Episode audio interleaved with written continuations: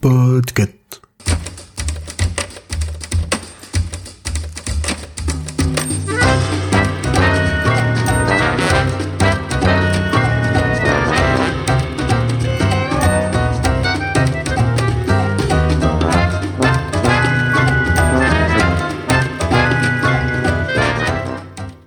Bonjour à tous. Euh, bienvenue dans ce chapitre. Je me présente, je m'appelle Alex ou Lexine. En podcast, euh, j'interviens de temps en temps sur euh, les podcasts de Podcut euh, Watchlist, chapitre, La Réponse D, euh, et j'ai mon podcast qui s'appelle Gone B et je vais squatter aussi chez les copains. Mais aujourd'hui, sur chapitre, nous allons parler d'une trilogie du romancier britannique Philip Pullman, publié de 1995 à 2000. Nous allons parler d'À la croisée des mondes, ou, en VO, His Dark Materials.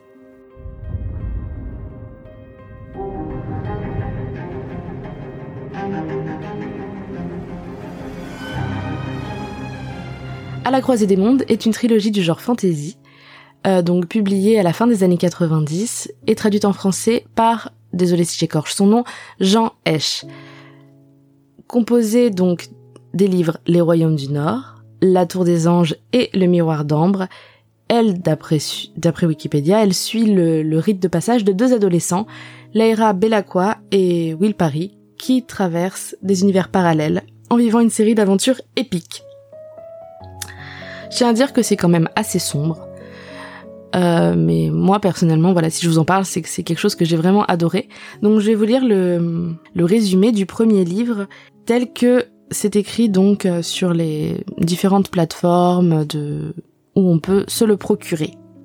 La jeune Lyra, élevée à Oxford au sein du prestigieux Jordan College, dans le monde austère des érudits, mène entre ses vénérables murs une existence intrépide de sauvageonne, en compagnie de Roger le marmiton. Depuis quelque temps, une invisible menace semble planer sur le monde connu, une mystérieuse poussière qui tombe du ciel. Des expéditions sont organisées vers les régions lointaines et très inhospitalières du Nord, d'où semble venir le fléau. Existe-t-il un lien entre la poussière et les nombreuses disparitions d'enfants que leurs ravisseurs semblent conduire vers le Nord pour leur faire subir, dit-on, d'atroces mutilations? Quand Roger, le marmiton, disparaît à son tour, Laïra n'hésite pas à se lancer sur ses traces, aidé par le peuple des Gitans. Un voyage vers le Grand Nord, périlleux et exaltant, qui lui apportera la révélation de ses extraordinaires pouvoirs et la conduira à la frontière d'un autre monde. Donc déjà, il y a beaucoup de choses. Lyra, donc c'est une petite fille, elle a genre 10-11 ans, elle est pas du tout adolescente encore, et elle vit toute seule au milieu des érudits, euh, au milieu des livres qui sentent l'humide, euh, dans un dans un prestigieux endroit euh, rempli de gens très intelligents. Donc forcément, elle s'ennuie un petit peu. Elle est extrêmement cultivée, mais elle se fait, elle s'ennuie mais de ouf. Et son seul pote, c'est un des serviteurs. Donc imaginez que quand il disparaît, elle y va. Donc ce qu'on ne voit pas dans ce résumé, c'est que le monde où on débute la lecture est assez steampunk. Donc effectivement, Oxford existe, etc. On a quand même quelques points de repère, mais il est fort de quelques différences comme le peuple des ours en armure et l'existence aussi des démons. Alors les démons, c'est euh, c'est pas comme on l'entend, euh, on n'est pas dans Supernatural, là on va pas se recouvrir de sel pour survivre à leur existence. En fait, chacun naît avec un démon et disparaît avec. C'est une partie de l'âme humaine qui se matérialise sous forme d'un animal. Un animal totem un petit peu. Et quand on est enfant, il change d'apparence. Il sera tantôt un chien, une hermine, un oiseau, un insecte. Et selon les humeurs, selon les événements, son apparence euh, voilà va changer. Et à l'adolescence, son apparence se fige. Voilà. Quand on quand on passe euh, le cap de l'adolescence, notre démon a l'apparence qu'il doit avoir. euh, il reflète il reflète notre âme telle qu'elle est. Donc certains peuples sont connus pour avoir des démons assez spécifiques. Par exemple, les sorcières ont des oiseaux. Oui, il y a des sorcières aussi. Pour information, celui de Lyra, non mais je vais pas vous spoiler en quoi il se transforme, mais pour information, celui de Lyra se nomme Pantalémon. Car oui, ils ont aussi un nom. Et les personnages principaux en plus sont tous des démons quand même assez, stylés, assez notables. Et je trouve que c'est quelque chose qui est très intéressant dans l'intrigue. Et puis c'est assez central finalement parce que les fameuses atroces mutilations euh, dont on parle dans le résumé sont en lien avec les démons. Et, euh, et en fait, tout ce, tous ces romans tournent un petit peu autour de, de ce concept de poussière dont on a parlé, n'a rien à voir avec, euh, avec Swiffer. Et d'ailleurs, le premier chapitre, je trouve, est un... Je veux pas vous le spoiler, mais le premier chapitre est une vraie introduction à la... Comment dire Au mystère qu'est cette poussière et tout ce que ça représente et à tout ce que ça implique au final. En un chapitre, on arrive bien à comprendre les... une partie des implications de, de ce mot qu'est la poussière.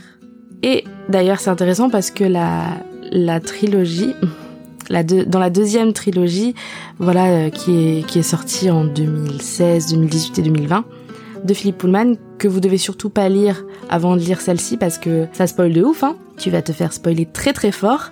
Euh, dans cette trilogie, il y a un des bouquins qui s'appelle The Book of Dust. Voilà, donc euh, c'est vraiment un thème, un des thèmes majeurs dans, dans ces romans.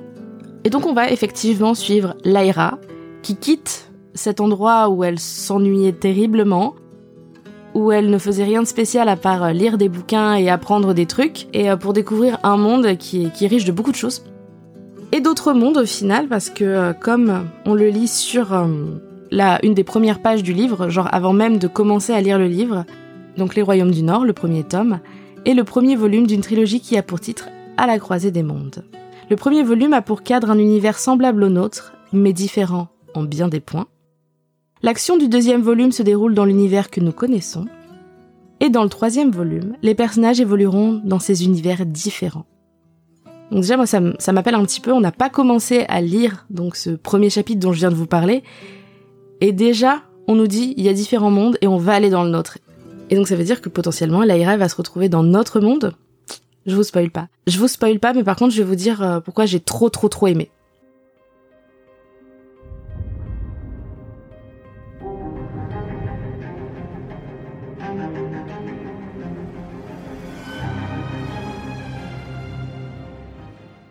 Avoir son âme en guise d'animal de compagnie, montrer son âme en permanence, c'est, je trouve c'est vraiment un super concept. Et en plus, les personnages, du coup, ils vont avoir une foultitude de dialogues, mais là, le dialogue intérieur, c'est pas un monologue dans ta tête ou la petite voix. Non, là, c'est un dialogue. Avec ton démon, en fait. Bon, du coup, tu vas dialoguer avec un, chien, un chat, un oiseau, un lièvre. Mais voilà, ça, c'est vachement intéressant, ça, ça donne un petit peu plus de vie au, aux personnages, même des fois tout seuls, euh, ils sont jamais vraiment tout seuls. Et toutes, euh, moi j'ai beaucoup aimé aussi toutes les croyances et possibilités autour de la poussière, les différences entre chaque monde. C'est génial parce qu'ils sont quand même tous assez proches de ce qu'on connaît, et on les explore vraiment avec les différents personnages. Et chaque personnage a une relation très personnelle aussi avec la poussière. Il y a ceux qui, qui pensent que c'est ça, d'autres qui pensent que c'est ça, ses possibilités, etc. Et chaque personnage va évoluer autour de ce concept de poussière et, euh, essayer d'atteindre un but précis. C'est bizarre dit comme ça, mais on va plutôt considérer que la poussière ici c'est quelque chose d'un peu surnaturel et magique. Faut pas imaginer euh, la poussière dans laquelle tu fais des dessins sur ton bureau parce que t'as vraiment oublié ton plumeau dans un coin, tu vois. Autre truc que j'ai vraiment aimé, bah il y a des ours en armure, il y a des sorcières ultra badass, et surtout, surtout, il y a des ours en armure. Franchement, c'est puis ça spoil pas de ouf en fait parce que l'ours en armure il est sur la couverture du roman donc euh, Vraiment, je, si tu vas le chercher genre à la Fnac, normalement tu le sauras avant même d'avoir ouvert le bouquin. Il y a des ours en armure et c'est super. J'ai aimé ce livre quand j'avais 9 ans. Je m'identifiais beaucoup à Laïra, je rêvais de vivre ses aventures, avoir un alétiomètre dans la poche, c'était super cool. Tu pouvais lui poser n'importe quelle question, il savait. Euh, en plus, j'avais un chien, et j'imaginais trop d'avoir toute ma vie avec un animal de compagnie, genre qui me tiendrait compagnie toute ma vie. Il vit pas 15 ans, il vit toute ta vie. C'est génial. C'est un concept que même maintenant je, veux ça. J'ai aimé ce livre à 15 ans, parce que les émois de l'adolescence me parlaient plus, les questionnements de certains personnages et tout m'ont encore plus touché. J'ai aimé le relire à... Oui, j'ai beaucoup relu ce livre, d'accord J'ai aimé ce livre à 20 ans, encore. J'avais une perception plus fine de tous les délires autour de la religion, les croyances développées autour de la poussière, les dangers de la religion, etc. Et en fait, ces différents niveaux de lecture permettent d'attraper cette trilogie et de l'aimer quel que soit l'âge je trouve personnellement. Là, si je la relis maintenant, après tout, euh, j'ai lu euh, la trilogie de la poussière euh, quand elle est sortie, donc en 2016, 2018, 2020. ça passe. C'est, je trouve que le, on peut la lire à n'importe quel âge et y trouver son compte. Même si je vais pas vous cacher qu'à 9-10 ans, certains éléments sont quand même assez rudes. Comme le dit dans le résumé, il y a des enfants qui meurent, hein, qui se font mutiler, etc. d'une certaine façon. Et puis il y a quand même une bagarre qui se finit par, je cite, du sang fumant dans la neige. Donc ce petit passage m'avait un petit peu marqué quand je l'avais lu quand j'étais petite, mais bon. Mais euh, par exemple, les démons, c'est un élément qui est intéressant qu'on découvre le livre à 10 ou 30 ans parce que ça en dit beaucoup sur le personnage. Et puis quand on est enfant, on trouve ça cool déjà. On a un animal toujours avec soi. Puis quand on est adulte, quand on est adulte et qu'on connaît un peu mieux certaines symboliques, bah, c'est encore plus cool à déchiffrer. Genre c'est comme la laitiomètre. C'est une énorme boussole couverte de dessins symboliques, mais euh, quand on est adulte, eh ben, euh, on essaye des fois d'interpréter. Euh. C'est, intéressant. Je trouve que les, différents niveaux de lecture, ça peut se lire à plusieurs âges et rester intéressant. Et ça peut se relire aussi et rester intéressant. Et enfin, dernier point, parce que littéralement je vais vous parler de la fin, je ne spoil pas, mais j'ai aimé la fin, même si moi j'aime pas lire la fin des livres parce que c'est ça veut dire que le livre il est fini, j'aime pas. Mais mais par exemple, la fin ça peut gâcher une œuvre ça peut donner un, comme l'arrière-goût, on est en train de manger un truc et puis un arrière-goût bizarre après. Ça peut être ça la fin. Mais là, je trouve que la fin, même si elle m'a laissé le, cœur en miettes, euh, franchement, elle fait sens et euh, en plus, comme je l'ai dit, il y a une autre trilogie, c'est peut-être pas une fin définitive aux aventures de Lyra. Donc c'est, plutôt cool. Voilà, ça c'était mes raisons vraiment très très perso qui font que je recommande chaudement la trilogie de Philippe Pullman et de ses ours en armure. Et vous savez quoi? Genre, t'aimes pas lire. Bon. Il y a des adaptations.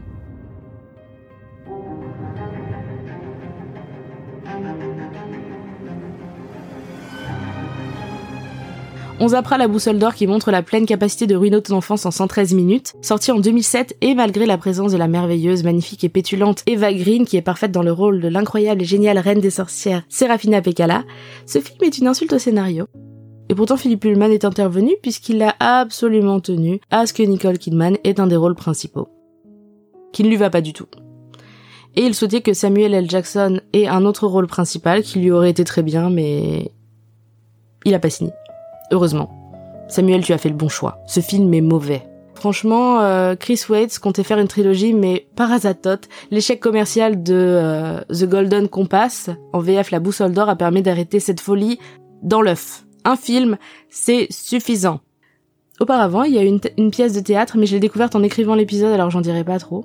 Ça a été présenté de décembre 2003 à mars 2004 au London, au, au London's Royal National Theatre. Donc, je n'ai aucun avis là-dessus. Et on arrive en 2019, c'était il y a pas longtemps. BBC One et HBO débarquent avec une série télé. Le générique, euh, vous l'avez entendu un petit peu avant, un petit extrait.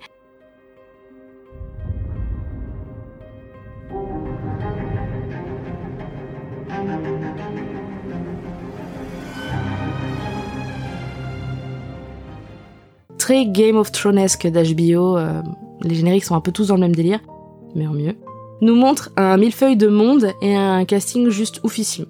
On va parler du casting, je vais vous décrire je vais vous dire juste les trois personnes qui apparaissent, genre euh, premier chapitre du livre. On voit Lyra Belacqua, on va voir Lord Asriel et on va voir les, démons des deux, hein, d'accord? Donc Lyra Belacqua est interprétée par Daphne Keane, donc qui joue la fille de Wolverine dans le dernier film Wolverine. Lord Asriel, qui est littéralement décrit comme étant un mec charismatique. Genre, il est toujours décrit comme étant un mec super charismatique. Donc Lord Asriel, il est joué par James McAvoy. James McAvoy, il est pas trop connu, c'est vrai. Euh, il a joué genre dans des trucs un peu niche comme X-Men, Band of Brothers, etc. Et euh, James McAvoy, il est juste parfait dans ce rôle de mec charismatique. Je sais pas, il le joue trop bien. Charismatique et un peu fou. Il est parfait. Avec son petit accent là, je recommande et son démon à Lord Asriel. Parce que comme les démons, donc je vous l'ai dit un peu plus haut, ils parlent. Euh, son démon était doublé par la grande Hélène McRory, donc euh, une actrice qui malheureusement nous a quittés euh, il y a deux ans, l'an dernier, et qui a joué donc dans Peaky Blinders, dans Harry Potter. Voilà, une actrice qui a joué dans un petit peu tous les trucs énormes et anglais. Et elle avait sa place aussi dans His Dark Materials. Donc là, les personnages qu'on voit apparaître dès la première scène, c'est Daphne Keane, James McAvoy et on entend la voix d'Hélène McRory. Donc voilà, ils ont pas pris euh, n'importe qui. Et tout le reste du casting est complètement ouf. Il y a notamment dans les acteurs un mec qui est genre le nouveau frère Sherman, qui compose pour Hamilton, Vaiana, Le Retour de Mary Poppins. C'est c'est complètement incroyable ce casting. Mais le casting ne fait pas tout. Alors, pourquoi cette adaptation est top? Déjà, elle adapte l'ouvrage à notre époque. Les personnages de notre monde, parce que je vous ai dit que notre monde allait apparaître, Ils ont des PC, des smartphones, il y a des drones. Donc l'histoire a été écrite en 2000, mais là pour les gens qui regardent la série, vraiment on a l'impression de voir une série donc de 2020. Les gens qui découvriraient maintenant sont pas dépaysés. Parce que bon en 2000, euh, il y avait même pas de, smartphone, personne n'avait de téléphone portable même à l'époque. Euh, ils ont changé le découpage des chapitres. Ils ont rajouté des trucs, ils ont fait un petit peu un montage, ils ont mis des trucs avant, après. Et en fait, ça refait une narration qui est assez fluide, du coup, quand on regarde la série, et euh, qui est vachement adaptée. Et pour ceux qui ont lu les livres même plusieurs fois, on découvre une nouvelle, une nouvelle narration, et euh, c'est vraiment super.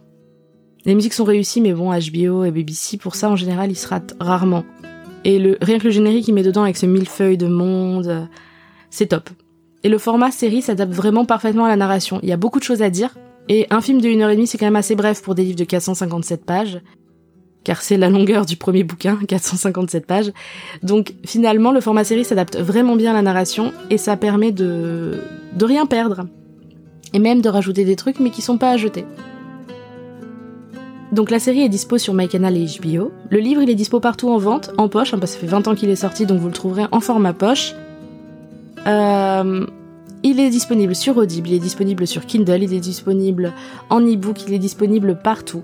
Euh, le, film de 2007 est disponible en enfer.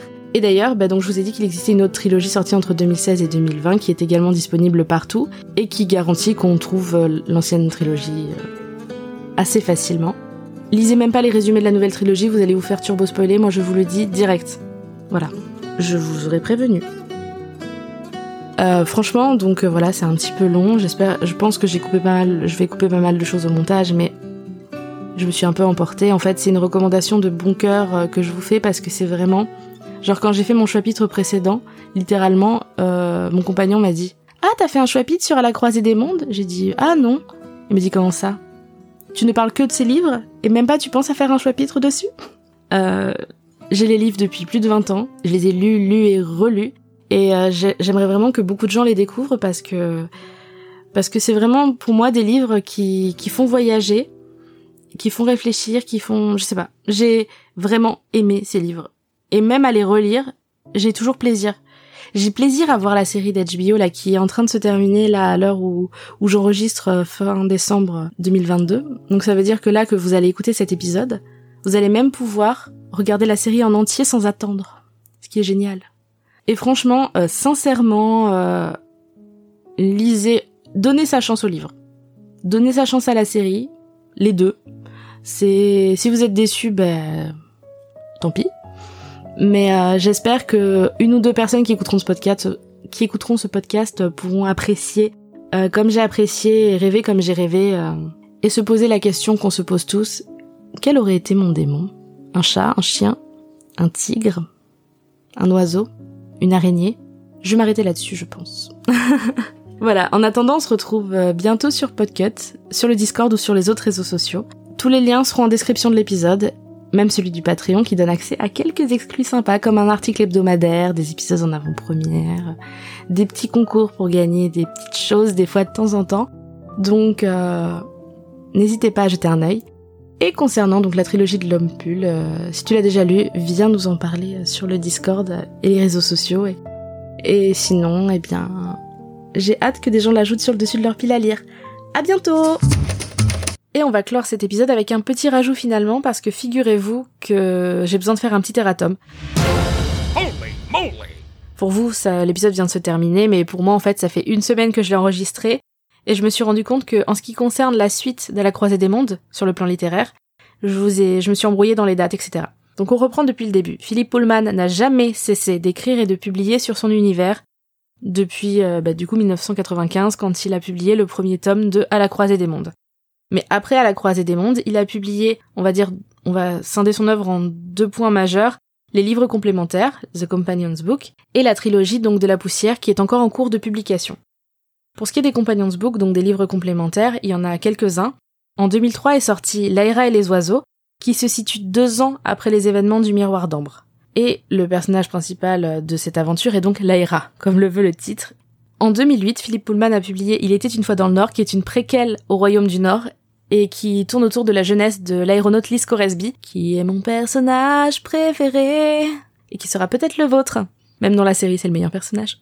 Euh, ensuite, en 2014 est sorti The Collectors, un livre audio, donc qui a été lu par l'acteur britannique Bill Nighy, je sais pas comment ça se prononce, qui est assez connu puisqu'il a joué dans Love Actually, Underworld, il a également joué dans Pirates des Caraïbes, Good Morning England, Harry Potter et les reliques de la mort, etc. C'est quand même un big acteur anglais, donc il lit The Collectors en 2014, qui entre-temps est sorti sur Kindle et en artbook, enfin en livre euh, hardcover. Le souci c'est que artbook, ça n'a aucun sens, ce que je viens de dire. Bref, euh, donc euh, c'est sorti malheureusement qu'en anglais pour le moment.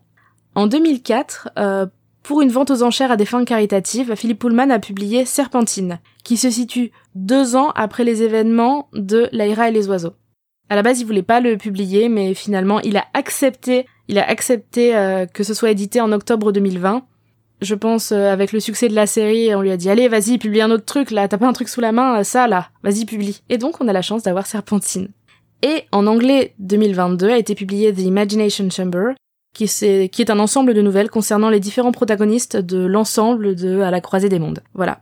Ça a été publié en anglais en avril 2022, donc euh, pour moi cette année, pour vous qui écoutez le podcast l'année dernière, et je pense que ça va être traduit à un moment donné, c'est juste que c'est pour l'instant trop récent.